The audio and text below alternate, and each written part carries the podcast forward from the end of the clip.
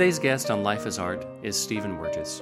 He's the founder and proprietor of the Steinway Piano Gallery Little Rock, which is in Mayflower, Arkansas. Stephen has been tuning pianos for well over a decade, working on pianos and working behind the scenes to help musicians of all levels sound their best. Stephen is a church musician where he started performing before he felt ready. What's this church that you play at? Played a little missionary Baptist church, and um, I've been going there for I guess 20 years. My dad pastored the church when I was I went there when I was 14, and he pastored the church for six or seven years, and I stayed when he started pastoring another church. I felt like the Lord wanted me to stay there, so I stayed there. And at that point, I guess I was 20 years old. Um, my mom had always played the piano, so they they knew that I could play the piano a little bit. I've been tuning pianos for about three years at that point. and uh, so I knew a few hymns. So they it's a small little church, so we didn't have any other person to play the piano. So they basically forced me to play the three hymns I knew every Sunday, and finally I just kind of wide, widened my uh, my knowledge of the hymns and how to play them, and started playing all the hymns. What has been your musical education progression? Where did you start, and kind of what's been your process? Well, I started uh, playing. I'm trying to think of what instrument I actually started with. I think I started with guitar, and I took uh, from.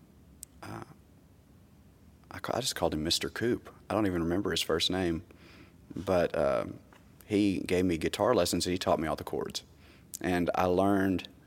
I remember working for hours and hours and hours just learning every single chord that was on that chord chart and I, I can't remember how many chords I learned, but he said that you know I just had a passion for it, and I did. I really wanted to learn how to play guitar, and uh, so I played guitar. I probably started that at 12, and then I think at 13 or 14 I picked up the trumpet, and my mom and dad I actually played the trumpet in high school, so they taught me how to read the top line for trumpet, and uh, uh, so I played trumpet for church, and you know learned how to play and read a little bit of music, you know.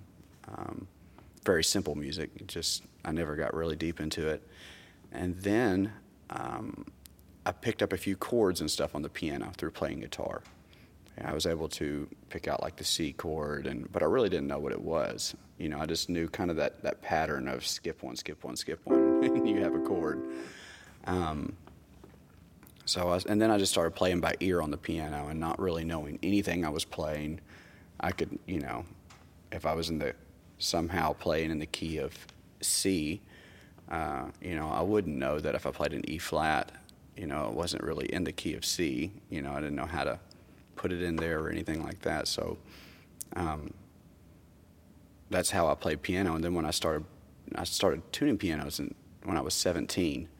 And then I started learning theory and uh, intervals. You know, I had to learn all the intervals to be able to listen to them, to tune them. So um, you know, all, all intervals are, are, you know, chords, you know, in a way.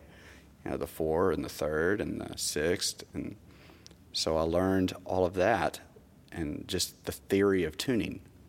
And through tuning everywhere, I was tuning at a Pentecostal church once, and the musician for that church, he was just a phenomenal jazz player, just a wonderful pianist. He could play anything, but he was really good at jazz and he could just take any hymn and do whatever he wanted to with it. And I asked him, you know, would you give me some lessons? I want to, this is about the time, I was probably 18, 18 or 19. This, uh, about the time I was trying to play some stuff at church. And uh, I wanted to learn more hymns. So he, uh, he said, yeah, I'll give you lessons. So I started uh, taking lessons from him for about two months. And he had to, he moved and went somewhere. I wish I would have been able. He wish I wish he would have stayed, but and I could have stuck with him longer. But those those two months, he taught me what is a key. You know what, like the the whole whole half, whole whole whole half. He taught me the the equations or the the formulas of you know what a key is, and then he said you have to memorize, you know how many flats are in uh, E flat and A flat and D flat, and you know so it, so when you see over there on the left of the music where it says it has three flats, you can automatically say, oh, well, that's an E flat because E flat has three flats E flat, A flat, B flat. And so he, and so I just committed that all to memory. You know how many flats and how many sharps are in each key, and then uh, he taught me how to build out chords in the different. Uh, uh, what is it called? Um, inversion. Inversion. Inversion. There we go. Yeah. So we got fir- uh, root, root, first and second inversion. So he taught me all the inversions of each chord, which really just opened my, just opened my eyes up on how to do it. So I learned that, and then another teacher I was tuning for, she taught me how to simply get to all the inversions of the chords without moving my hands very much. There's like a pattern that you can do, you know, for each key, and I, I did that for a little while and that's really the extent of my knowing music and then just playing a lot. You know, I'm in front of a piano eight hours a day. So I naturally, my hand naturally goes to tenths and octaves because I use that constantly tuning, especially tenths. And I remember I had to really stretch my hand out, you know, to really start getting tenths. So I just sit there and stretch and stretch it to where, not, you know, every tenth I could hit easy. And I use that a lot in playing music. This is tenths. I just love the sound of that, you know, that third. They sound. It sounds much better than just a triad. Yeah, exactly. So it kind of it doesn't muddy up the music. I used to like play like triads with my left with my left hand. It's really muddy sounding, and uh, so I started using tenths and octaves, and and then through playing uh, contemporary music with bands and stuff, I really was able to open up and you know learn all sorts of cool stuff. Mm-hmm. Just uh, uh, Uh, give me a quick lesson. What's one specific thing that you learned from that jazz player at the Pentecostal church that, other than memorize your keys and basic music theory, what's something that he actually taught you that you've been using since? Can you think of something? I'm trying to think of how to even explain it, but I can basically get, knowing three chords with my right hand, I can play, let me count how many it would be, like in the key of E.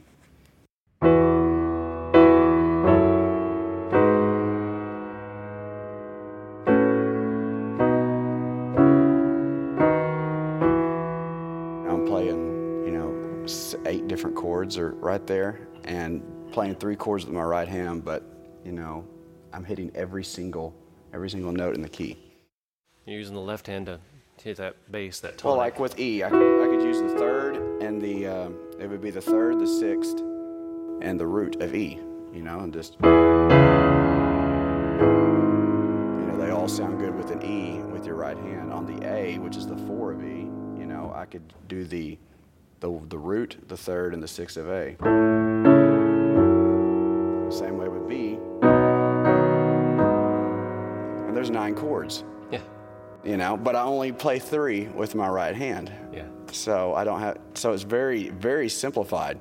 But I can sit there and say, okay, well, we're a, a five would be used in that song. I could just hit the third or the sixth of that five, and it would just make it sound way better than just the plain root. Sometimes the root is needed, but so, uh, most of the time it's not. So I can, when I'm playing like "Come Thou Fount," well, that would sound really, that sounds good. But what if I hit like the third?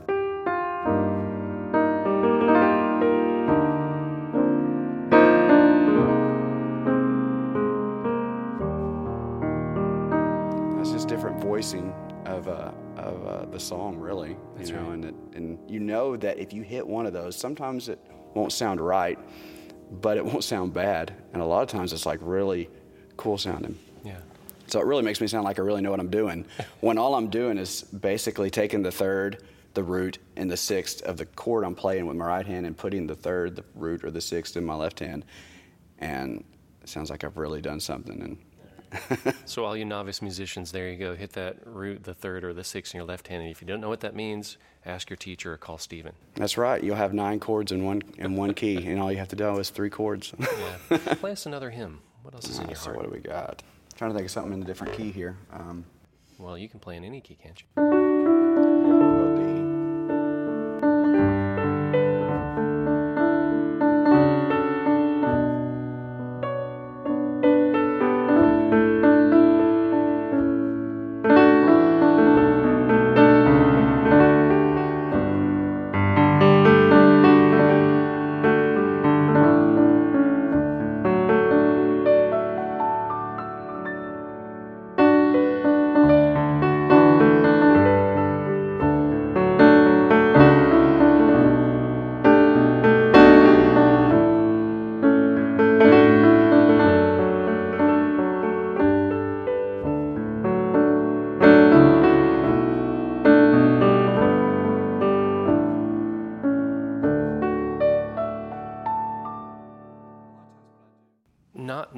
What's coming next and making a momentary decision, or sometimes even just stumbling across something new, uh, there's magic in that.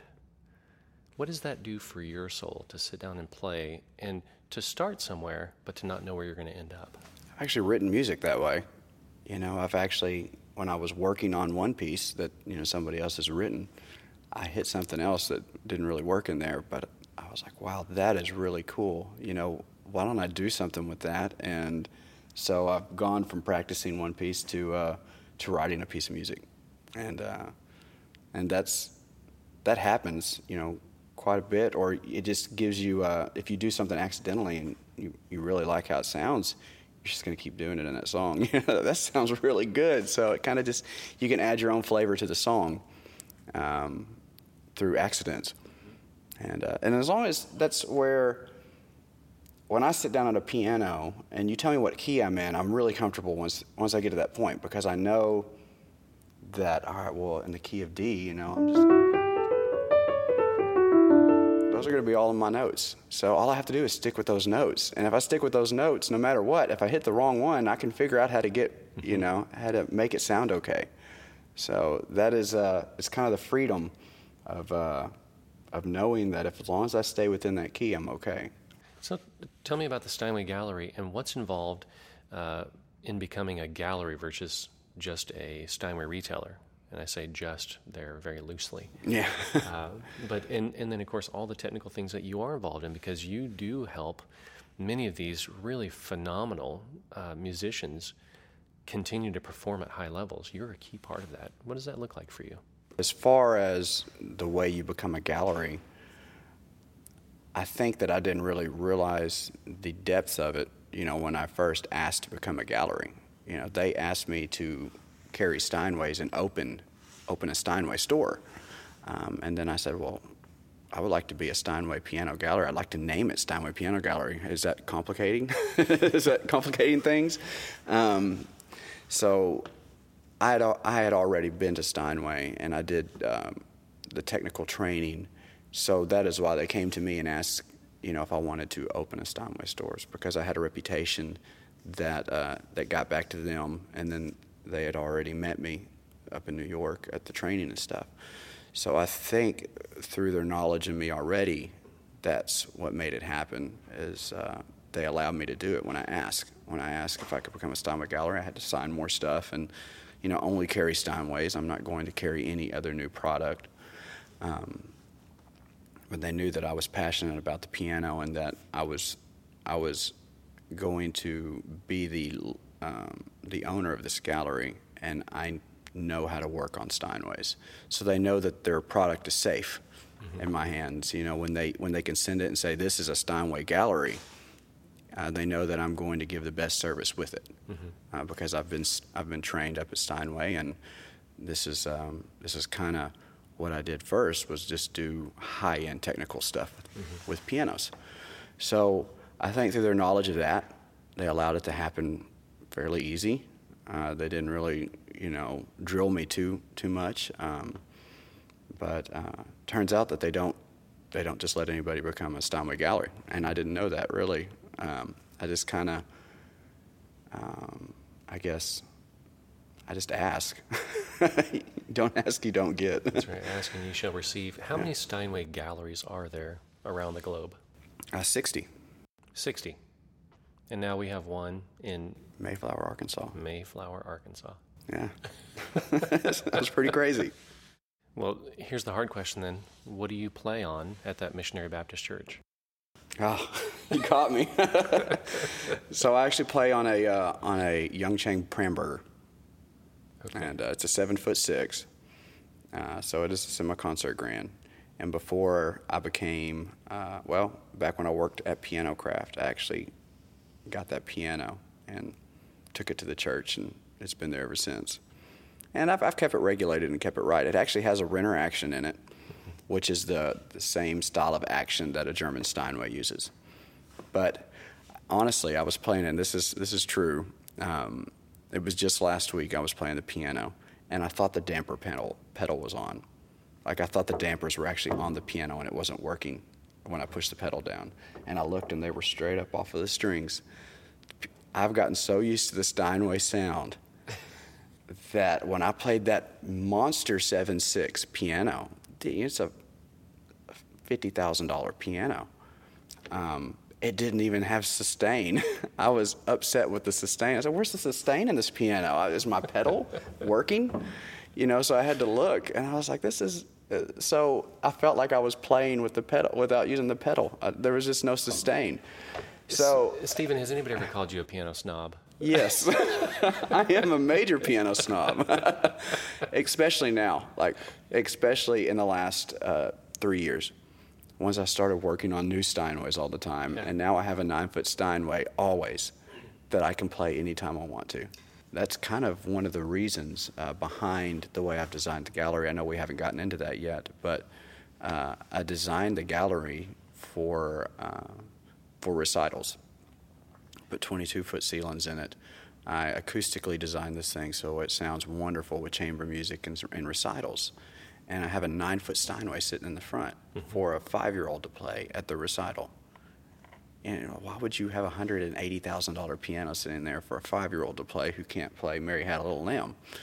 Because it's the experience. You know, if they can sit down at a piano like that and see what it's supposed to feel like, maybe they will really want to stay with it. Yes. And also, the parents will be there. They'll get to hear what a real piano sounds like. Uh, a true story. At my church, um, so we had an upright. It's like a lorry, and like the keys weren't didn't even have wood underneath them. They were all plastic, like plastic through and through. Uh, the piano sounded horrible. Um, I tried to tune it. It didn't even sound good in tune. So I asked the church if I could bring, you know, my Pramberger over there to uh, store it at the church, you know, and and uh, store it in the sanctuary, you know, on the other side. and I might play it every once in a while and uh, they agreed. They agreed to it. Um, but they said, well, we want to leave that piano in there, you know, and you can still play it because somebody donated it, uh, which is usually the case with the church. So I brought the piano in. I played a hymn that I always play, and one of the members said, "Have you ever played that hymn before?" They had never really heard it from a real piano. I mean, it doesn't sound. It didn't sound anything alike, you know, with that old piano to the new piano. Uh, and that's so when a when a parent gets to hear uh, like a Steinway or Steinway product uh, in a good setting like the gallery with good acoustics, they actually get to hear what a piano is supposed to sound like, and then maybe it will click, and they'll say, "Hey, we need to get a better piano." And what do you know? There's 30 right here, so let's start here. It's an easier sell it, at that point. It is. It is exactly. I mean, and I, I did the recitals because I want to I want to have something to give to the music uh, community. Also, I, I, designed it for recitals and chamber music for that. I don't charge anything to use the recital hall that I have, and I don't charge anything for chamber music. You know, the people that want to play chamber music there, uh, and I promise it costs a whole lot more to make that. Uh, acoustically friendly, you know, than it would if I just wanted to have a showroom. Uh, so I wanted to do that to have something to, to give back at the same time as bringing people in to uh, to see what uh, the best pianos in the world actually sound like. I mean, I have a wonderful customer base. The people and relationships that I've gotten through the years, I don't, I would not be where I'm at today if it weren't for half of the people that I've tuned for. Mm-hmm. Uh, people that I've tuned for that have been so supportive. Um, one of the people I tuned for, uh, he actually bought every single chair in my gallery for the for the performances and for the recitals. I had just normal folding chairs, and he said, "Oh, this won't do." and I, he's just somebody I've tuned for, but he is he has been a a mentor, you know, since I've met him, and he walked me through my business plan. I mean, when Steinway asked me to open the gallery, and then if that wasn't enough, he had to get me all new chairs for the for the gallery, and then other other clients have. Uh, if not, you know, just I feel like some people have actually bought pianos from me just to support me. Wow. so what a treat. It is, uh, yeah, just wonderful people. I mean, there's a lot of them. I remember as a child going to the symphony. My mother would take us, she would get season tickets, and we would go. And as a kid, you have nothing to compare it to, you have no contextual experience. But that music inspired me and still sticks with me. And even now, when I talk to parents who are thinking of buying instruments, like my friend with the saxophone or whatnot, when you buy an instrument, you're not just buying a first instrument, you're buying a tool for inspiration or a tool for frustration. And you get to choose. And to listen to great musicians, that is inspiration. Yes. That is the magic of art. Mm-hmm. And how do you not want to not just bring that home, but create it yourself? Exactly. That's the invitation is don't just be a consumer, be a creator. That's right. Like I, uh, I think I said this at the grand opening. Um, you know how piano is an outlet. You know, to me, it's a way I worship God. You know, uh, some of the closest times I've ever been to God is when I am actually at a piano. You know that, and in His Word. Um, but when you know I've been singing praises to God and playing the piano, I mean that that is just a, a way that I, God has blessed me with the talent to play, and then I'm I'm playing for Him, and it is uh, it's pure joy, and uh, so that is kind of my what I get out of the piano. That's the main thing. I that's my true passion when I'm playing piano is for worship. Um, How's your voice feeling now? Are you loosened up? I don't know. I, I'm hearing "Come Thou Fount." Are you Come hearing that that? found. Let's see. What do I? What would be a good one to? What would be a good one to play? Let me think about it for a second. Okay.